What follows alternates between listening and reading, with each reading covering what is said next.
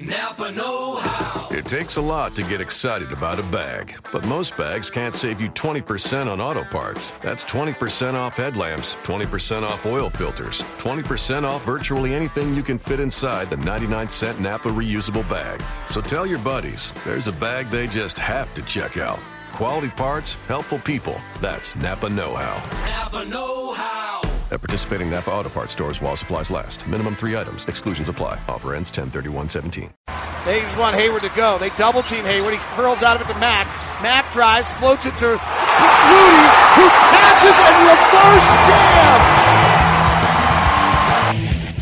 You are Locked On Jazz, your daily podcast on the Utah Jazz.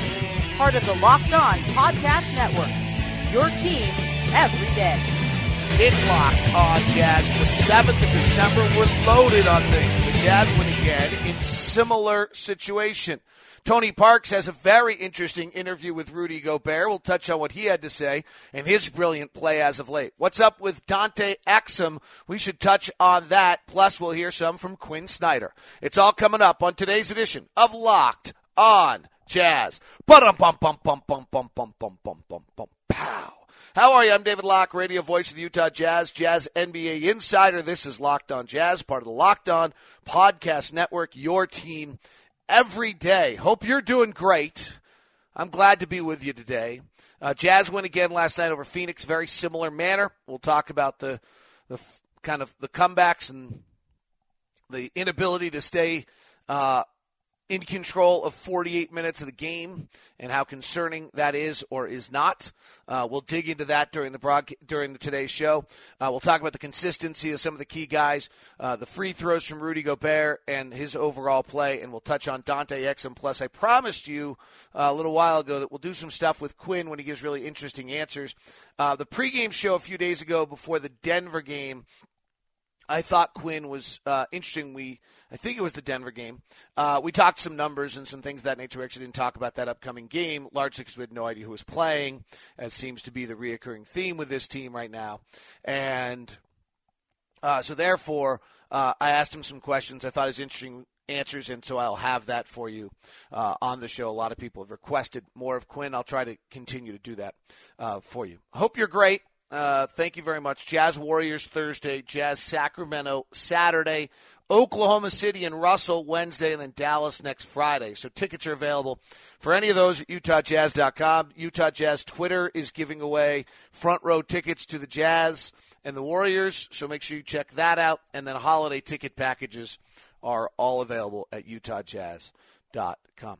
Today's show is sponsored by two of our friends, mysimplysmarter.com and Gemalto, uh, the data protection people. So lots of lots of things to get to. Let's do our pins across the world. You're always willing to send those to me at dlock09 at gmail.com. Tell me a little story about uh, how you became a jazz fan and uh, what it is that uh, uh, where you are that you're listening from. So today comes from Justin Christofferson.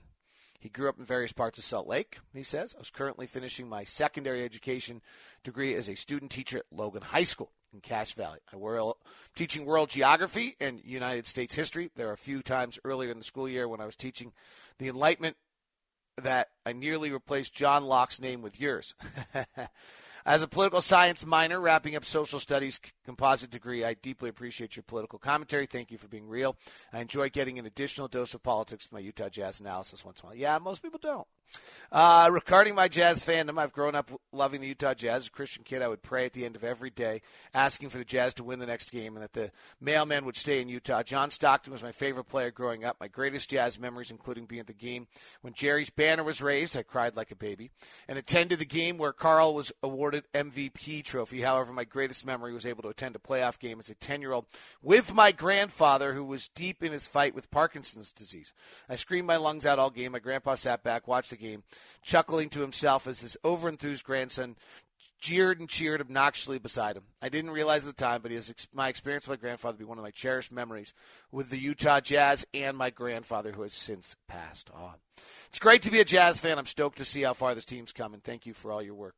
And congratulations on the network. That's Justin Christofferson, and that's a cool story. That's what Pins Across the World is all about. What it is that made you a Jazz fan, the tie to our community, and how the Jazz have are just an embedded part of our wonderful community and where it is that you listen from across the world. Please share yours at dlock09 at gmail.com. That's dlock at 09 at gmail.com. All right, let's get to our tip off story of the day.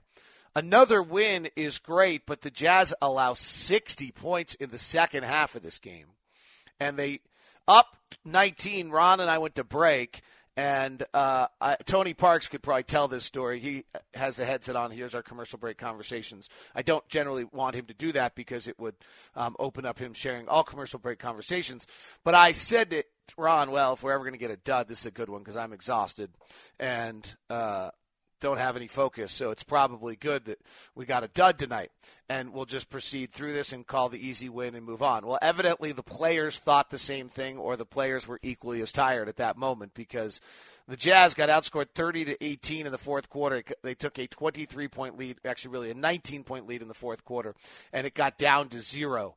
Uh, that's not great. Here's the problem with it the reason last night happened in many ways, and the game was then tied at 103 uh, with th- three minutes left. So the Jazz, you know, led 94-75 when the quarter opened, and then got outscored uh, 28 to you know nine or whatever ridiculous number that is to get tied at 103. I don't think that's quite right, but no, I think that is actually. Um, here's the problem: is that it's happened three nights in a row. And the reason it's a problem that's happened three nights in a row is that the first two nights caused the third one. So what the problem herein lies is not closing out the two previous games meant that the team had to use more effort in the first two games than it should have, and so then we're more fatigued last night uh, than they should have. Does that make sense? The, the, the one created the other. Uh, the inability to close out the Lakers, the inability to close out the Nuggets meant the guys had to put an extra four or five, six minutes onto the floor and just more mental fatigue, and then we ended up having it again. So now it becomes somewhat of a reoccurring uh, phenomenon. The other thing that has to you have to be really just quite frank about is that this is where the injuries kick in. Uh, you know, it looked eerily similar to the Miami game where we couldn't defend. Well, who was? I mean, I'm not trying to kill guys, but you know, the floor suddenly was where you know we opened that fourth quarter with Dante Boris, Joe Johnson, Joe Ingles, and Jeff Withey. Again, I mean that's that's probably at this point, honestly, that's three guys who, if we're healthy, aren't in the rotation. I'm not sure. I think Shelvin's just so clearly outplayed Dante that I'm not sure Dante's in the rotation when George is healthy right now. Um, and so, you know, then they get outscored by six and the game's coming back and there's a bunch of momentum. So you've got to go to Gordon Hayward and Rudy Gobert at the 946 mark. That's not great. Uh, we go to the Lakers game when the Jazz start the fourth quarter. Uh, the Lakers started that, went on an 8 2 run late in the third. Shelvin Mack, Joe Johnson, Trey Lyles, Rodney, and Boris. That's not a bad lineup. That lineup should do a little bit better. The lineup that then struggles to open the fourth is Joe Ingles, Trey Lyles, Dante Exum. Uh, Rudy actually was in in that, uh, and Gordon opened the fourth as they kind of went for a knockout punch, and it didn't happen. They got outscored by eight there, and so now all of a sudden, you know, Rudy Gobert plays a 12 minute fourth quarter. Rudy only sat last night in the in the night before, this is what makes Rudy's performance last night. He, Rudy only sat three minutes and seven seconds of the of the second half in L.A. Gordon Hayward goes out, has to come back in the ball game uh, to close, you know, to close that thing out, and suddenly, you know, instead of getting to sit the final five seventeen against LA, is doing the same thing. So that's where the problem in lies is when you don't close out one of these games, you end up with the same you know, the Jazz go on the 16 to 2 run to blow out Denver, and you think that they probably have the game, and then they kind of blink a little bit. And frankly, in Denver, it was most of the main guys um, on the floor, and, and Denver kind of rallies back, and then you have to close it. Now, frankly, by the time that game was done, they, they did. But this is just the issue. Now, I think it has a little bit to do with our the fact that we're beat up, and so you know if George if George Hill is is playing and Derrick Favors is playing, if Alex, et cetera, et cetera, then what happens, it, everyone's got a little less burden and everyone's a little sharper throughout the game.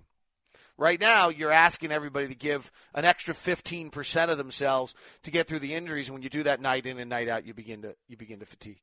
Um, so it's a compounding effect, and it does legitimately have to do with you know talent we have on the floor, or at times maybe lack thereof uh, talent we have on the floor. That that when we're starting, when we're without both Rodney and, and George, that's your starting backcourt. And I'm not trying to be critical of the guys that are that are playing instead. Um, I think we're really talented. I've said all year long that the thing I liked most about this Jazz team is I really like 11, 12, 13, 14, 15 on the roster. You know, it's probably some of those guys are different than I than I had assumed they were going to be. But I talked a lot about how much I liked Shelvin Mack and Joe Ingles and Raul Neto and Jeff Withey. And that's 11, 12, 13, 14. And those guys have won us a lot of games. Shelvin Mack has won the Jazz arguably five games right now. I mean, if Shelvin Mack gets traded in the offseason, which a lot of people thought we were going to do just because we had so many point guards, uh, we're probably we, we've lost basketball games. Uh, if you know, so credit to the Jazz to kind of decide to go through the four point guards and, and hold with it last night. By the way, uh, so anyway, uh, I think that's that, that, that was a different thought for a different time. Um, I think that that's um, I think that's what's happening there, and and I I don't love it. I, am not sure if I would say like um, you got to you know freak out about it. I just think that it's um, it's not great because it just it's a fatiguing issue and then the question is is it a lack of focus? Is it a fatigue? Or is it just that you're short some guys and so because you don't have the depth it's happening all right you got it. I don't need to belabor belabor the point anymore. Uh, today's show is brought to you uh, by our friends at My Simply Smarter. I hope you've checked it out, or if you haven't, if report, if like you're in my house and report cards came in yesterday, then maybe it's it's time to check it out. No, truly, My Simply Smarter. I was being a little tongue in cheek there. Is a really cool program for all different types of kids um, and and student athletes. It delivers online personalized exercises that help build a foundation for learning. So it helps your kids uh, increase their ability to focus, process, retain, and analyze uh, information. It's it's an online program uh, from NACD, which was established in 1979, so National Association of Child Development. They've got 37 years of understanding how the brain works and how to improve uh, the brain of every child. It's an online program. You can do it anywhere. Uh, 10 to 20 minutes a session, three sessions a week. So, who you know, why would your son or daughter do my Simply Smarter, Dad? Why, why would you have that person? Well, here's, here's probably three scenarios. You've got a kid with some learning challenges. It happens. I'm, I'm one of them, frankly. Uh, and so this way you can really personalize the experience. It's online, which a lot of kids can focus a little better with, and they have this experience without much pain. 10 to 20 minutes, three sessions a week, and then they just improve their functioning skills, and they are able, uh, you know, they open with a variety of short, fun activities. They then build intensity, incorporates components, it becomes customized, and it, you know, improves your executive function. It's cool. Uh, MySimplySmarter.com. Uh, the other one, typical kids you just think could take a little push that they're not reaching their ultimate potential. Third one is student athletes.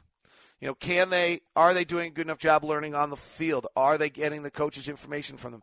It can really improve uh, the athlete uh, as well. So those things are there for you. It's mysimplysmarter.com. If you use the promo code LOCKED, you get 20% off uh, for life. It's an incredible offer from Laird and the crew. Uh, you can just go to mysimplysmarter.com, or frankly, if you want the individual contact, Laird is available for you, and you can reach Laird at L A I R D at NACD.org. L A I R D at NACD.org. Obviously, tell them you're part of the Locked On Jazz family and jump aboard.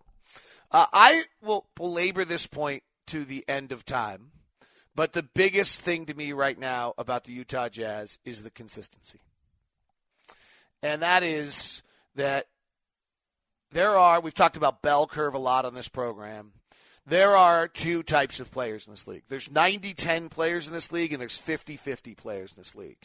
A 90 and a guy who's averaging 16 points a game, who's a 90 10 player, has a very small bell curve and gets you 14, 15, 16, 17, 18 every night. And you as a coach can say, I'm getting this every night. And a 50 50 player is a guy who gives you 24 one night, eight the next. You He averages 16, and you lose on the night he gives you eight. Okay? And, and it's nice to get the 24, but the fact is you're a much better team if you have guys that you can pen in and have a realm of where they're going to be. So Gordon Hayward last eight games are 25, 22, 24, 24, 31, 32, 28, you know, 22, and whatever last night was 28. I mean, that's you're you're penning it in. It's got eight straight games of 20 or more. Second longest streak in the NBA right now behind Steph Curry. He's getting you five rebounds, five assists every night. There's a blip where he had zero the other night, and another night where he had seven. But really, it's it's remarkable what he's doing. Rudy Gobert is doing the same thing. Rudy Gobert is eight of his last eleven games are a double double. Eight straight games with ten rebounds, thirteen of his last fifteen. Eleven games with at least two blocks. You know what you're getting night in and night out from our guys. That, my friends, is what builds a great basketball team. That's what builds a really great basketball team. You know, the other thing does is teamwork. Rudy Gobert had 11 screen assists last night. Rudy Gobert triple doubled last night.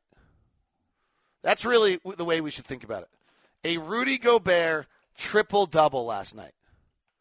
He had 22 points, 11 rebounds, and 11 screen assists. It's pretty terrific. It's how you win games. And four blocks. 22 points, 11 rebounds, and 11 screen assists hey, if you're not, I don't know what the difference between an, a screen assist is and a pass assist. I think a screen assist might be better.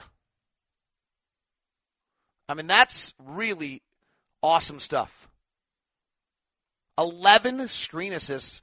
This, this data has only been kept this year, but I would argue that that might be the uh, first player to be in double figures in screen assists. That's 22 points minimum, right? It's doing the same thing. So I think we should be giving all the credit in the world to it.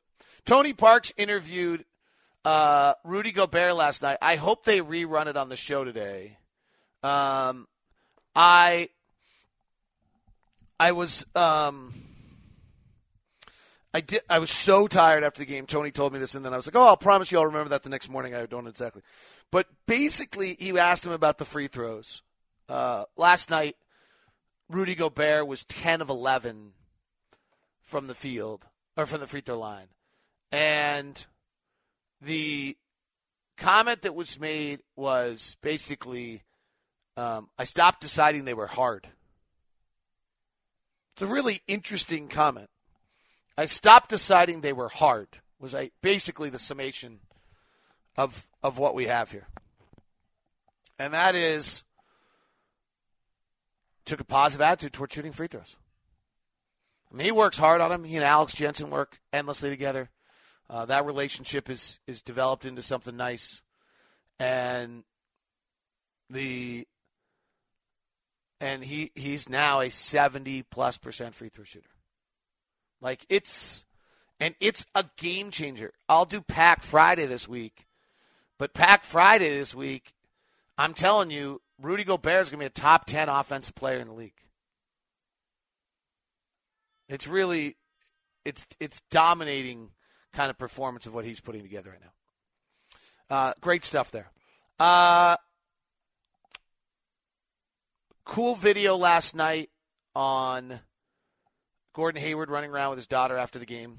Uh, it's just neat to watch him grow up. It's been a real pleasure if you're a Jazz fan to to be a part of this franchise and uh, see him grow up to the person he is uh, today. It's really it's really cool. Uh, let's talk about Dante for a quick second. It's a struggle right now, uh, not unnatural. Um, so let me let's big picture uh, where things are uh, with Dante and, and what's going on with him. So his he is offensively a tremendously better player than he was when he was 19 years old. Okay, that's the first thing. That he's a better player than he was at 19 years old. But at 19 years old, he was starting with no responsibility on a not very good team. So the setting by which he's playing today is dramatically different. He and I think you have to you have to understand that. And in turn, when he has a minus on the floor for a bunch of games, that matters because we're trying to win every game, which frankly we weren't really trying to do when he played last time. The second one that's happening now is Quin has gotten into Dante. He's been open about this, that he's got to defend. And he's not staying attached to the guy in the pick and roll. He's not executing game plans perfectly. Um, and what's happening often is so instead of staying connected to the defender, he's playing off, and then when he tries to step up into the defender, into the ball handler after getting back through on the pick and roll or something, then the guy takes a dribble into him, and it's Dante's foul.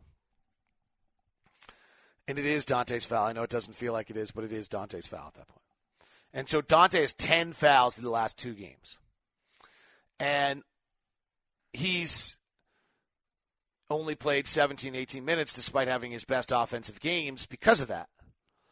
And you can see him just struggling trying to figure out the balance here. And that's completely natural.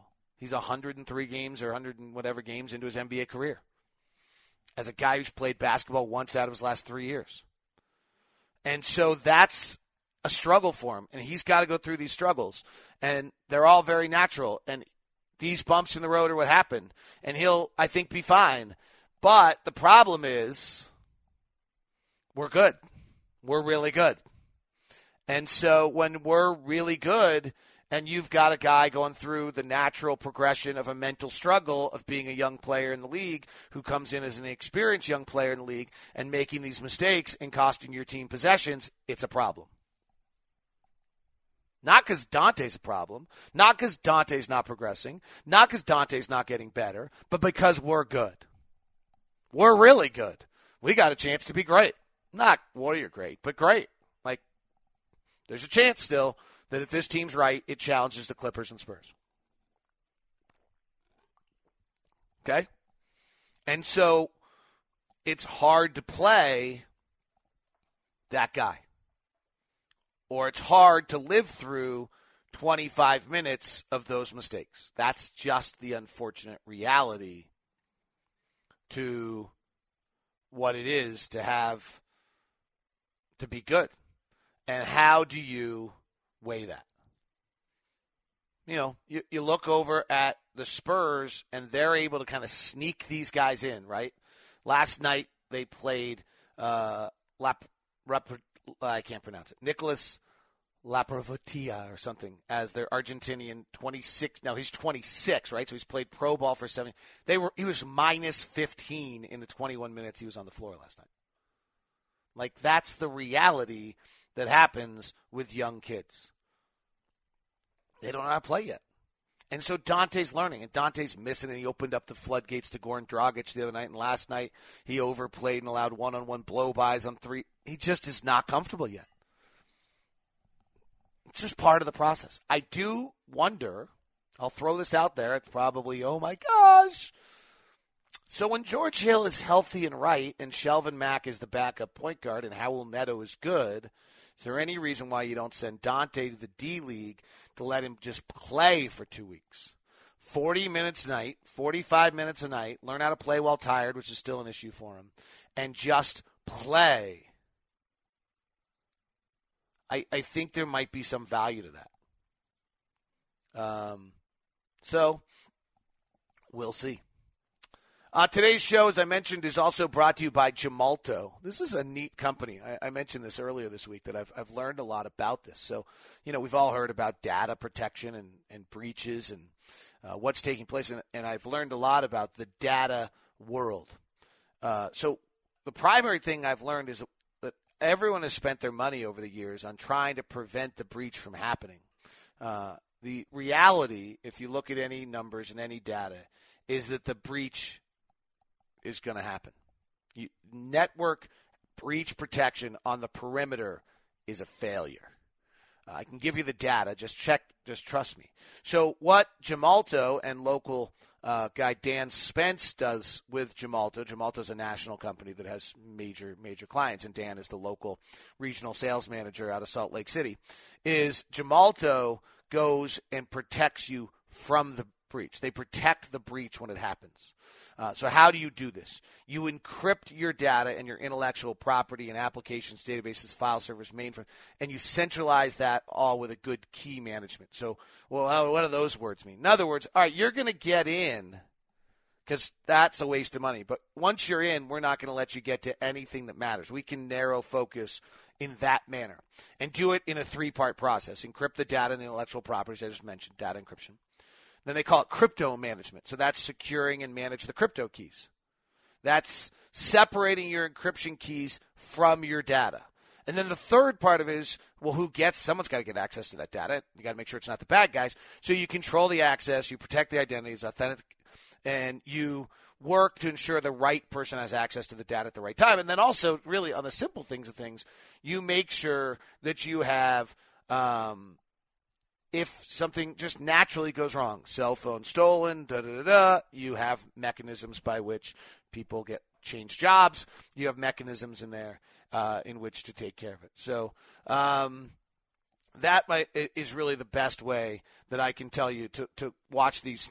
To look at this kind of data protection, and Gemalto is got the answer for you to that. So call Dan Spence at 801 540 3024. That's 801 540 3024. Dan Spence is the regional sales manager. You can also reach him at dan.spence at gemalto.com. 801 540 3024. So I have mentioned that I will, this show's gotten long, but I will at times let you hear things from the coaches show of Quin Snyder, which I think are good. A lot of our focus is on that specific game, and so then it's really meaningless by this time. But the other day I decided not to do a game show. This was before he got sick. So here is that conversation I had uh, with Quin about some statistical numbers that they're doing well, and let you hear what Quin had to say because I thought some of it was really very interesting about their strategy, their philosophy, what they're doing uh, as a team, uh, and have that for you. Uh, this is the from the coaches show. Uh, so hope you enjoy that. This has been Locked On Jazz, part of the Locked On Podcast Network. Here's Quin Snyder. Coach, today I'd like to give you a statistic, or I'm going to give you a few, and ask you why it's happening and how important it is to you. So you're the number one team defensively defending the restricted area. How come and how important? Well, I think it's a couple things. Um, you know, first and foremost, it's it's Rudy um, and his rim protection, but that's also Jeff Withey. Um, we've done a good job with that. Um, and I, I, think what's happened is we've gotten better and better with our guards get, getting over and pick and roll, and we'll, uh, hopefully we'll continue to do that so that we're not getting screened as much. Um, and what ends up happening then is that you know, people are going. We're, we're making them continue and try to. We're making them attack the rim at times when maybe they don't have as big of an advantage. Um, so, um, you know, bo- both both Rudy and, and our guys on the ball. Um, you know, and I think you'd have to tell me, but I think our defensive rebounding is has been solid too. So hopefully we're we're cleaning up some of those misses on the glass where they're not able to get putbacks. The last thing I would say is that our transition defense is pretty good, where we're not giving up layups in transition. You're, you're giving, you're taking One my more, other. I'll you- give you yeah. one. We're not turning the ball over as much, which also leads to easy baskets at the rim, and uh, you know we've got to continue to be solid in that respect. Oh, this one's really interesting. I hadn't, I hadn't put those two together. Okay, you, you've, you've touched on some of my other ones, but my next one was you are the t- lead the league in allowing the fewest corner threes.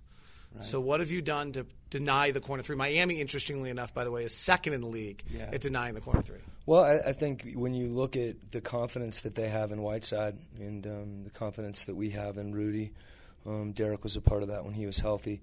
Um, that that you know you, you you don't want to help as as uh, you don't you want to help as little as possible. Um, all things considered, off that corner, um, because it is a shot. Um, as you know, that's a high percentage shot, as, as you know, with respect to effective field goal percentage. So um, that that's the idea there. I know they're making a little more than we'd like, and I think sometimes that's that's a function of some of our guys not having um, the habit of contesting. Um, sometimes they close out with their hand down, and uh, the other time we give them up is I think when people help off the strong side. When we we do get beat, we we pull in too much, and um, that might be the easiest of all those shots because guys are stepping right into it. but still allowing very few of them. This one, they're intermix. You allow the fewest transition opportunities in the NBA. So you're not going to tell me how many offensive rebounds we don't have? All of mine are your good ones. Yeah, no, that's uh, that. That's sometimes you know, as we've discussed, that's that's some of the trade-off, and I, I think again, um, it goes. Some of it's our you know our efficiency with the ball with George, and I think the guys that are handling the ball, our wings as well, are are being um, you know more. I won't say just more productive, but um, safer, and um, you know, and then it's an emphasis for us, as you know, we we we're going to forego some offensive rebounds in order to get back and not give up layups, and we're just playing percentages there. Um, you know, I'd like to see our four men. Rudy's pretty consistent on the glass, and there's times that if you know if Boris or or Trey or whoever it is at that four can crash. I think we've seen that more recently with Trey, where he's got some putbacks because Rudy does. Um, you know, require bodies um, because of his length and the fact that he's down there. So there's rebounds, some more rebounds, I think, to be had. Well, as we reach game 20, I thought we'd just take a big picture look, and frankly, you don't have any idea who's playing for you tonight, so I thought we'd do that instead. Yeah, so that's like that's the end of the program. That that's the end. Hope you liked that.